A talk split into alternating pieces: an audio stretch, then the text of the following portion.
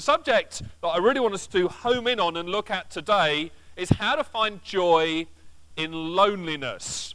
Because I think most of us have experienced what it is to be lonely at some point in our lives. In fact, a major report by the Mental Health Foundation suggests that more than one in ten people in the UK feel lonely often. The same report also revealed that the percentage of households occupied by just one person has doubled from 6% in 1972 to 12% in 2008, while the rising divorce rate also means that the number of single parent families is also increasing rapidly. Overall, the survey found that 48% of respondents think that people are becoming increasingly isolated and detached from one another. And this is certainly backed up by the most recent figures from the Office for National Statistics. I tell you, I've been doing my research this week. Office for National Statistics, which show that there are now seven and a half million people living alone in the UK, and half of those are of pensionable age. Seven and a half million people compared with just 4.3 million 15 years ago.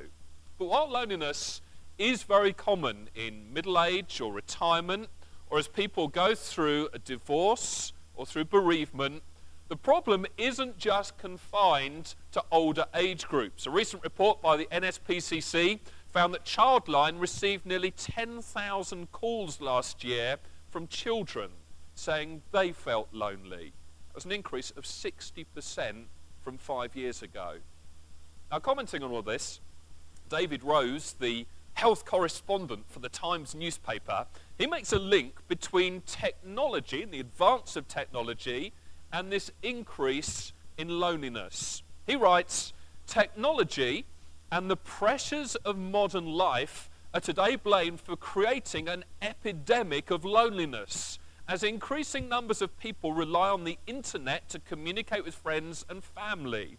Now, while the internet has changed the way people communicate, some experts argue that social networking sites like Facebook and Twitter undermine social skills and the ability to read other people's body language leaving people feeling increasingly isolated. Maybe this helps to explain why the readiness of the average UK citizen to make new friends fell by 33%. That's by a third between 1985 and 1999. Now, I just want you to try and get your head around that. This would mean there is a whole bunch of people who are feeling socially isolated and lonely, and inside desperately want relationship with other people, and yet for some reason they are unwilling to try and develop friendships. It's like there's a bunch of people looking at one another, secretly thinking, I'd really like a friend. I'd like a friend as well. Really, I'd like a friend too. Me too. Okay, Who's gonna go first? Not me. Not me either. No, no, not me. Kind of like the way it goes. I don't reckon there are probably a fair few people in this room who can relate to this. I don't know, maybe you came along to this church and you expected other people to initiate friendship with you. The problem is, if everyone expects that, then everyone leaves at the end feeling disappointed. That's something for you to consider while you go home and have your lunch later. Anyway, all of this is simply to illustrate the fact that people nowadays are increasingly disconnected. They're isolated, they're lonely, they're hurting. And it's an epidemic. It's in the culture, it's in the church, and for some of you, it's in your life as well. I've got a few people to anonymously share something of their different experiences of loneliness. Here's what they said I was always the one in the corner of the school playground with no one to play with. For some reason, I just didn't fit in. I tried all sorts of things to try and be popular, but the harder I tried, the more miserable I felt. Everyone said, university would be great. But for me, it was torture. I felt dreadfully shy and alone, as if I was on one side of a glass wall and everyone else was on the other. I suppose it's what's known as a midlife crisis. Nothing really had changed in my life. I, have got a wife I love, two wonderful children, a job I enjoy. Then, a month or so after my 40th birthday, I went into some awfully dark hole and felt as lonely as hell. Mostly, I'm okay. It's Christmas time that it hits me worst, as that's when he died. And then I stare at his empty chair and feel swamped by an awful, aching loneliness. Perhaps you can relate with some of those stories. So, what I want to do for the rest of our time this morning is look at another account. An account from someone who himself experienced profound loneliness. One that provides us with a whole lot of comfort in our loneliness. It's written by the Apostle Paul, and it's recorded for us in the first chapter of his letter to the Philippians. Now, while you're finding it, just by way of background, it helps to understand that Paul, who wrote this letter, he wrote it whilst alone in prison. He was separated from his friends, and he writes to them to try and let them know how much he misses them, how much he's enjoyed knowing them, how he may never see them again, as there's the very real potential of him being sentenced to death. So here's a guy who should be pretty depressed. Here's a guy who should have absolutely no hope. I mean, he's sitting in prison, facing death because of his faith. He's lonely, he's hurting, he's hungry, pretty beaten up. And he writes this letter to his friends. Here's what he says. I want us to pick it up in verse 2 of chapter 1 of Philippians. Here's what he says Grace and peace to you from God our Father and the Lord Jesus Christ. I thank my God every time I remember you. In all of my prayers for all of you, I always pray with joy because of your partnership in the gospel from the first day until now. Being confident of this, that he who began a good work in you will carry it on to completion until the day of Christ Jesus. It's right for me to feel this way about all of you, since I have you in my heart and whether I'm in chains or defending and confirming the gospel, all of you share in God's grace with me. God can testify how I long for all of you with the affection of Christ Jesus. And this is my prayer that your love may abound more and more in knowledge and depth of insight, so that you may be able to discern what is best and may be pure and blameless for the day of Christ, filled with the fruit of righteousness that comes through Jesus Christ to the glory and praise of God. So, what do we learn here about the answer to this whole question of loneliness? Well, the answer is often given that if you're lonely, what you really need is a friend. In other words, friendship is the solution. Friendship's the answer. Friendship's what you need. Let me tell you this up front.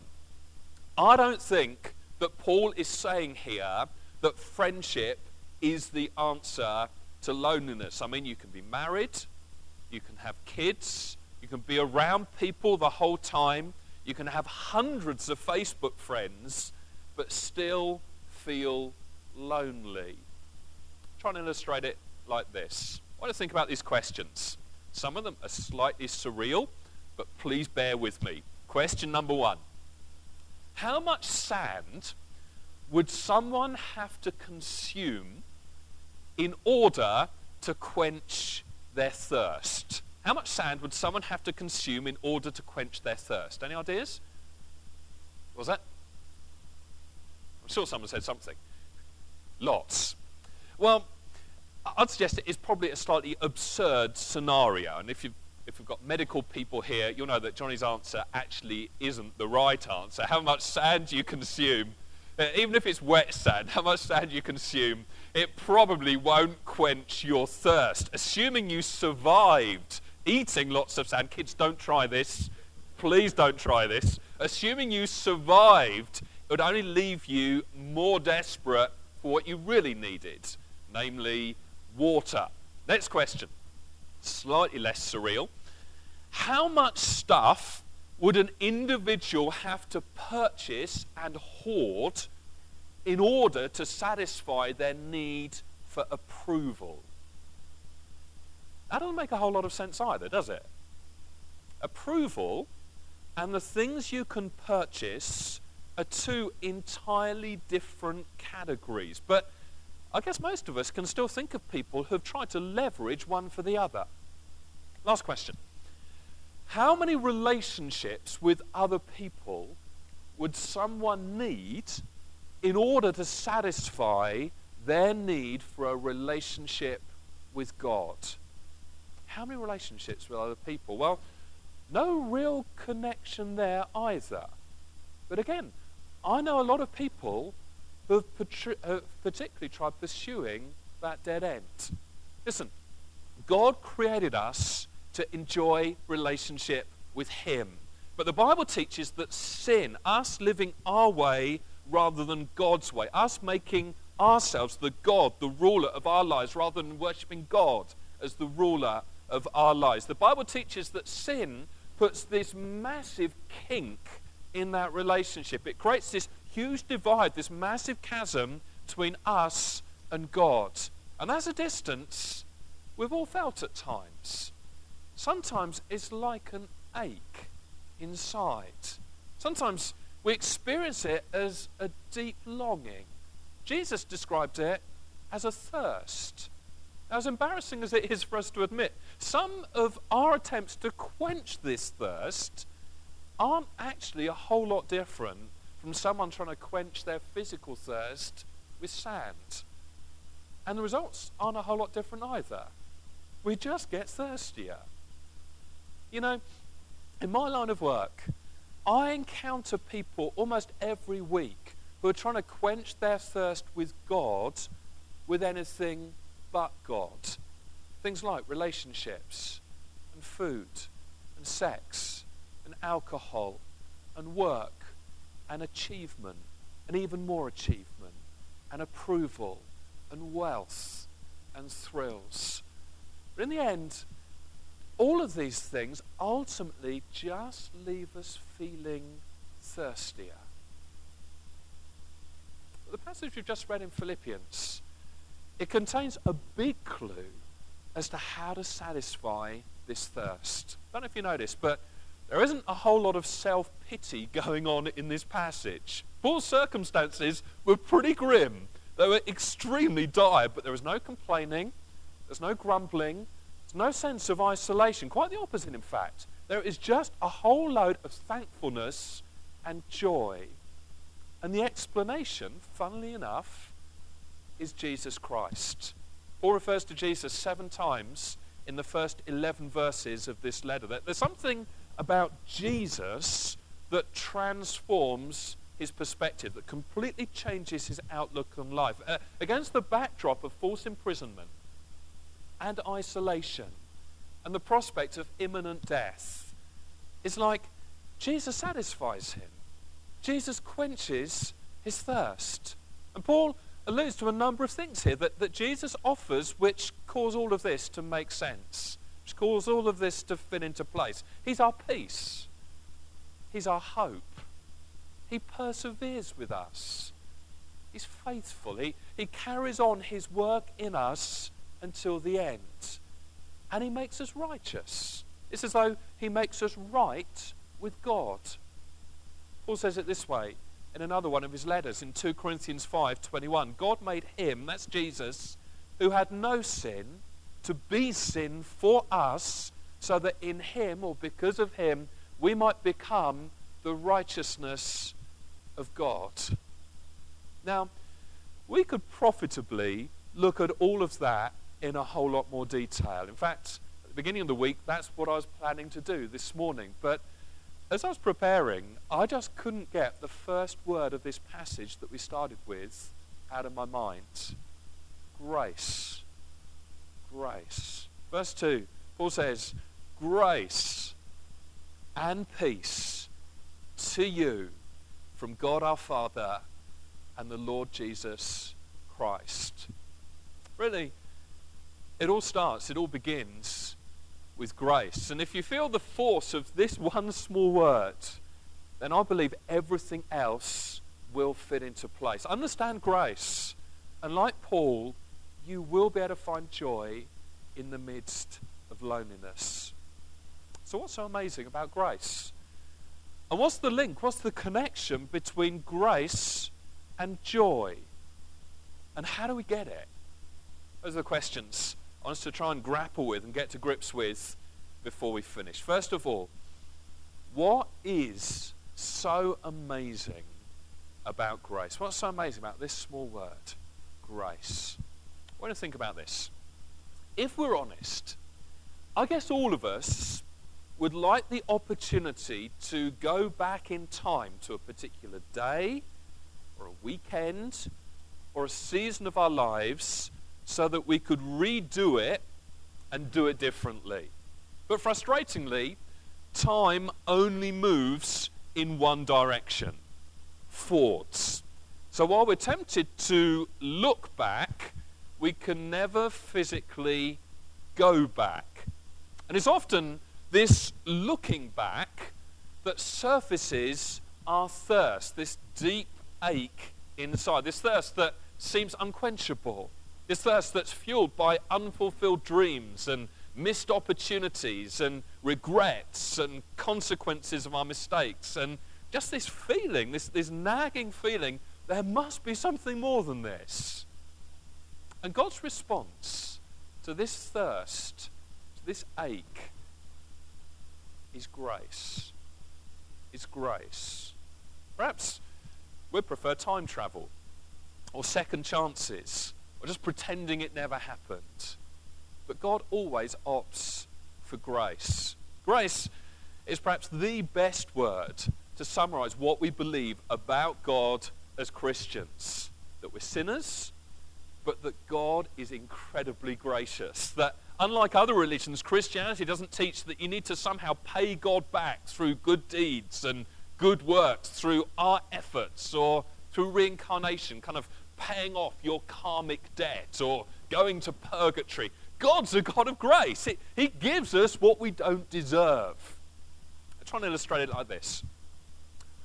I'd like to imagine when I arrived this morning, parked my car next to Mark Mitchell's brand new Ford Focus ST that he polishes daily.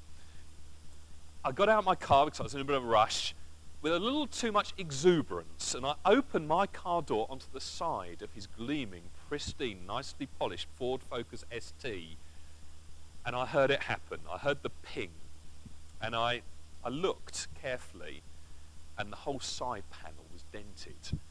And I looked around to see if anyone had noticed, and sadly, someone had seen me. Johnny was arriving even later than me, and, and he had seen the whole event happen.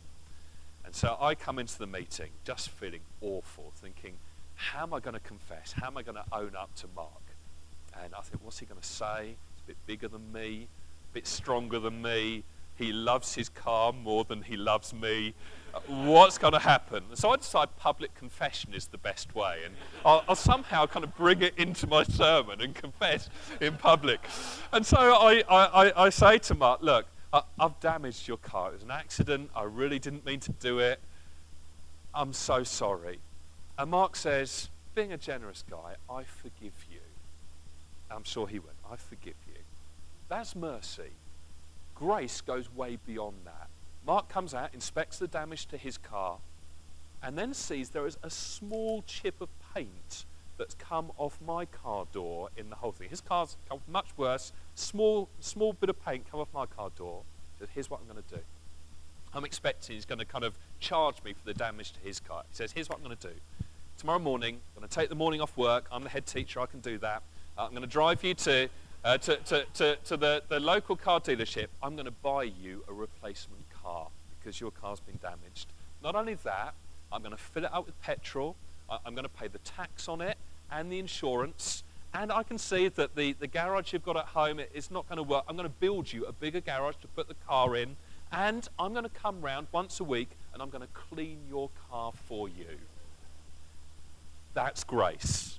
Might suggests that is how you respond? and as we come to God, who is bigger and more scary even than Mark Mitchell, as we come to God and we acknowledge all the things that we've done wrong in our lives and how we've sinned against Him, and as we repent of our sin, as we turn away from it, and as we resolve to live God's way, God is gracious with us. He exchanges our sin for Christ's sinlessness. He, he calls us friends. Not only that, he actually calls us sons, daughters, children of his. He, he not only calls us children, he calls us co heirs with Christ. In other words, what Jesus deserves, he gives to us. Every spiritual blessing is ours in Christ. Not only that, he's preparing a place for us to go and be with him and enjoy him for all eternity. It's like it just keeps getting better and better. And we have to pinch ourselves. I mean, this can't be true. This isn't what I deserve. I mean, it'd be enough if He just forgave us, but there is so much more. That's been my experience for the best part of 33 years knowing God. Every time I, I think that I fathom that the depths of His grace, there are more surprises as He lavishes good stuff on me that I just don't deserve. It's an amazing message. Jesus bore our punishment when he died on the cross so that we could now go free. It's undeserved, it's unearned, it's unending, it's unlimited, it's unmerited. That's something, the wonder of grace. It's not like God is obligated to us in any way, but he has lavished his grace on us in every way. Grace that leverages our past for a much better future. Grace that fills in the gaps created by our sin. Grace that allows us to honestly face up to our past without being controlled or condemned by it. Grace that makes denial unnecessary. The writer of Hebrews refers to it like this Let us then approach the throne of grace, God's throne of grace, with confidence so that we may receive mercy and find grace to help us in our time of need. I can listen to all of that. I don't know what you think, but I still don't think it comes naturally to pray and ask for grace in our time of need. We tend to pray for the thing we think we need most in our time of need. We, we pray for our circumstances to change. We, we pray for memories to go away. We, we pray for people to treat us better. It's understandable to want those things. But that's not what God promises us. What's promised is grace in our time of need. His grace is more than enough. More than enough. In another one of his letters, Paul tells the story of a time in his life, a period in his life when he was struggling with some kind of physical problem. He tells how he asked God, pleaded with God to remove whatever it was. But God said no, like he sometimes says no to us as well. And instead of changing his circumstances, God says, My grace is sufficient for you, for my power is made perfect in weakness. In other words, your weakness isn't going to go away. I'm not going to remove it from you, but I'm going to sustain you through it. How? By grace. Have you ever gone through a difficult season of life and you have felt God carry you through it? Then you've experienced something of this form of grace. Or if maybe you've stood from a distance and you've watched as a Christian friend walk through a tough time without losing their peace then you've witnessed this grace in action. I know it's tempting to think that someone who's able to maintain peace even in the midst of a personal storm is in, just in some kind of denial. I've had the privilege to see God's sustaining grace at work in the lives of so many people on so many different occasions. I know it is real. It is real. Paul puts it best later on in this letter to the Philippians. We'll, we'll reach it in a few weeks' time, but he refers to it as peace that transcends or goes beyond all human understanding. He describes how this peace actually guards and protects our hearts and our minds. And he's so confident in this expression of God's grace that he tells the Philippian believers to be anxious for nothing. Now, if you think about it, that's a pretty insensitive thing to say. Unless you are absolutely confident that God's grace will be sufficient for whatever someone's facing. Paul was absolutely confident in the sufficiency of God's grace. And we can be as well. Whatever you need, whether it's physical pain or regret, huge regret from the past, or fear for the future, or this ache of loneliness, God's grace is sufficient for you. Your circumstances might not change, but there is still something about the grace of God that has the ability, the wonderful ability, to sustain you through it. some of you need to hear this. For some of you, this is going to be like one of those penny dropping moments. Grace isn't just about the forgiveness we need to become Christians, although it is that. It's also the ongoing, day by day resources we need to persevere through the trials that life has the habit of throwing at us. And just as God's grace is completely sufficient to save us in the first place, it's also completely sufficient to strengthen us today and for the rest of our days.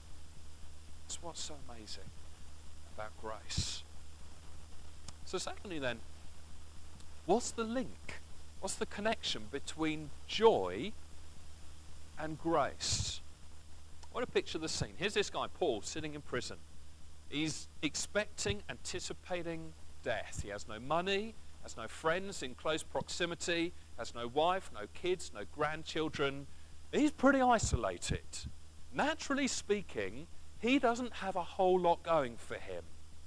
But incredibly, he does have joy. Get this there are 14 references to joy and rejoicing just in this short letter. 14 references.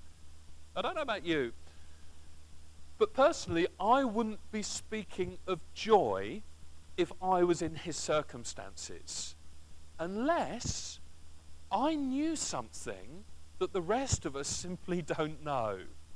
And so the question that begs to be answered is this How could someone like Paul in those circumstances speak so frequently of joy? Now, if you forget everything else from this talk, please don't, but even if you do, remember this. Remember this.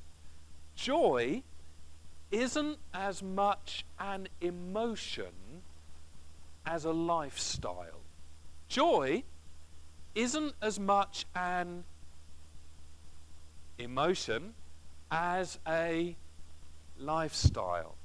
I want to think about it.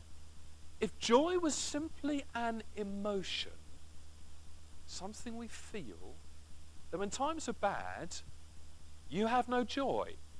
I mean, faced with complete isolation, Paul wouldn't be experiencing any joy whatsoever. He wouldn't say anything about joy. He, he certainly wouldn't write a whole letter about joy. I mean, he doesn't have anything to feel joyful about. He, he should be miserable. He should be grumpy. But here's the wonderful thing Paul understands that joy isn't just a feeling, isn't just an emotion, it's a lifestyle. some of you really need to know that. It's like you believe that Christians should always be happy. It's like you feel guilty or condemned if you don't feel happy. So you've maybe developed the Christian art of faking it. You feel that admitting you're finding things tough will make other people look down on you and think that in some way you're a failure. And so you put on a mask that hides the fact that you're in pain or you don't know how to handle your kids and you're feeling pretty alone in it all. You make out that everything's fine. Put your brave face on it all. But you're denying reality. You're lying. That's not joy. That's not what Paul's talking about here. Here's a revolutionary thought for you. How about telling the truth about how you feel? How about telling the truth? So when someone comes up to you and says, How are you doing? You could actually be honest. And you could say, Yesterday was terrible, and today is even worse. How are you? Work's a nightmare. Things are tough at home. I'm just feeling a bit low right now.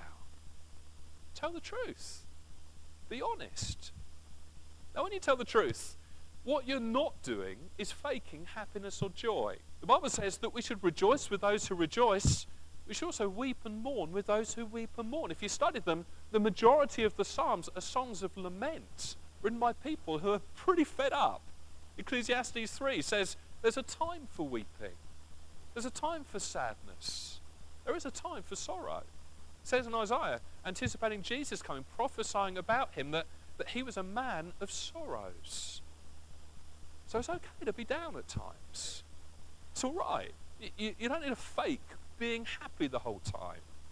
Because joy is a lifestyle that includes sorrow and grief and pain and poverty and loneliness. All these things that Paul's going to write about in the rest of this letter to the Philippians. I want you to get this. Joy is a lifestyle that celebrates God's grace. That's why Paul's able to say, I'm suffering, but God's grace is sufficient for me. I'm in real pain. But I know the joy of God's grace strengthening me. I'm pretty lonely. But by God's grace, I'm still able to rejoice. You see, because he's experiencing God's grace at work in his life, Paul has a different perspective, a different outlook on the trials he's facing. He can be honest about how tough it is, whilst at the same time having real grounds for confidence and joy. But Paul also takes it a step further here in this passage in Philippians 1. Despite his own personal circumstances being pretty rubbish, he's also able to rejoice in the evidence of God's grace in other people. Verse 4, he says, In all of my prayers for all of you, I always pray with joy because of your partnership in your gospel. The gospel, the good news about Jesus, the great news about the grace that Jesus lavishes us with. He, he has joy because of the Philippians' partnership in the gospel from the first day until now, being confident of this, that he who began a good work in you will carry it on to completion until the day of Christ Jesus. Verse 7 It is right for me to feel this way about all of you, since I have you in my heart. For whether I'm in chains or defending and confirming the gospel, get this, all of you share in God's grace with me. He's able to say, although my own personal circumstances aren't great right now, God's grace is reaching others. And I'm really hurting.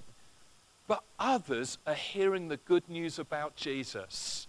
And I'm pretty lonely. But the gospel's going forth. And I'm dying.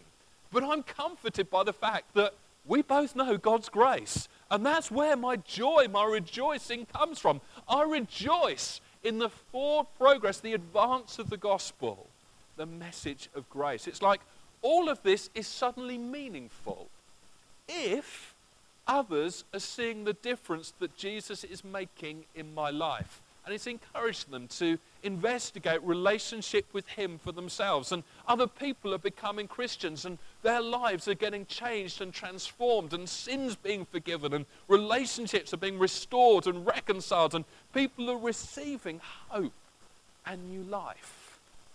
That's why I'm rejoicing in my lonely prison cell. If you're a follower of Jesus Christ, here's what's so good about this suddenly everything in life is an opportunity for the forward progress of the gospel. So, nothing, even the darkest, hardest, most painful situations in life, nothing we go through is meaningless or without purpose if it provides an opportunity for others to see the sustaining grace of God in action in our life. This is what it's going to take for the people around me to meet Jesus for themselves and experience something of his amazing grace in their lives, then although it is incredibly tough at times, and I guess I'd still rather not go through this, I'd rather be saved from it, I'm still going to rejoice. I'm still going to have joy. So, finally, then, how do we get to experience this grace? How do we get this grace that enables us to know joy even in loneliness? Well, just in case you missed it, I just want to underline the message that all of this is because of Jesus. Jesus is the only real, lasting solution to this whole problem of loneliness. So let me summarize all of this with Jesus. Let, let me bring it all back to him.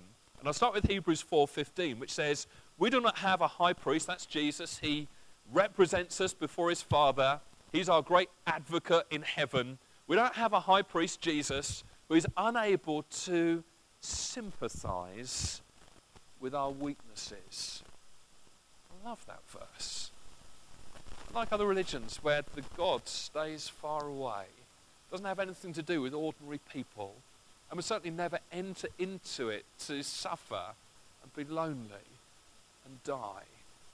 The God of Christianity is completely and utterly different. Jesus, the very Son of God, actually comes into this world and he suffers as we suffer.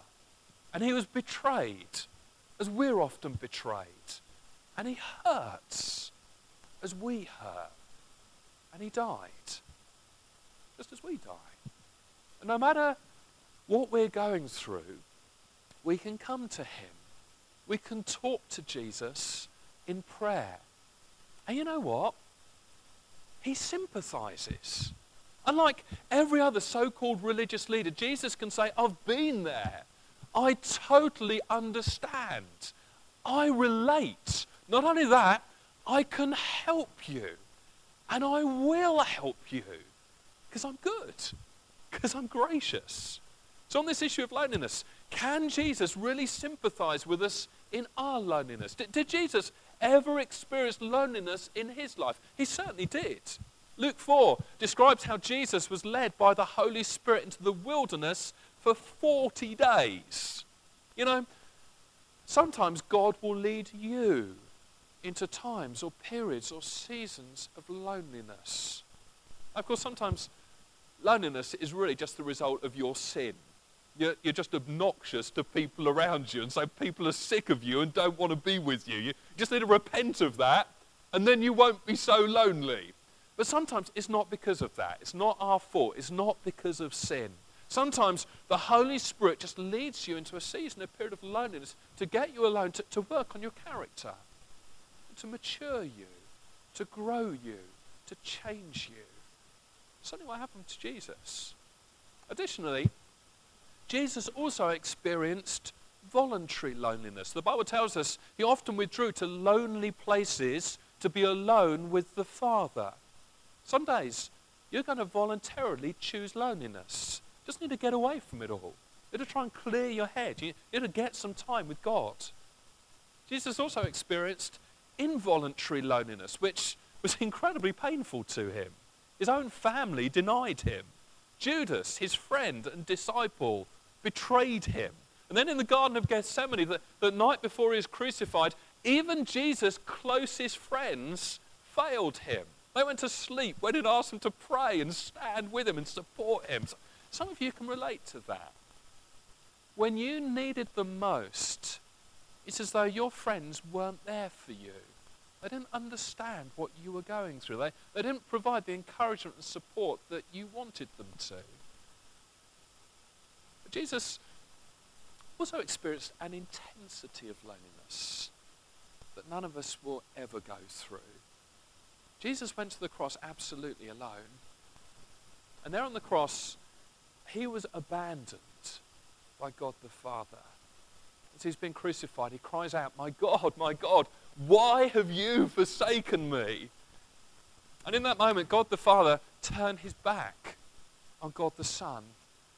And Jesus felt the full weight of the consequence of sin, our sin.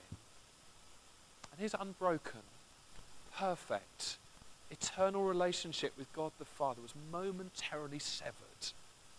And in that moment, Jesus tasted a loneliness that none of us can or ever will experience. Jesus was utterly alone. He tasted physical death as a consequence of our sin. He, he tasted spiritual death as a consequence of our sin. He tasted relational death as a consequence of our sin. And then finally, with his dying breath, Jesus says, It is finished. It's finished. It was a shout of triumph. It, it meant that all the work of salvation was done. It accomplished everything he came to do.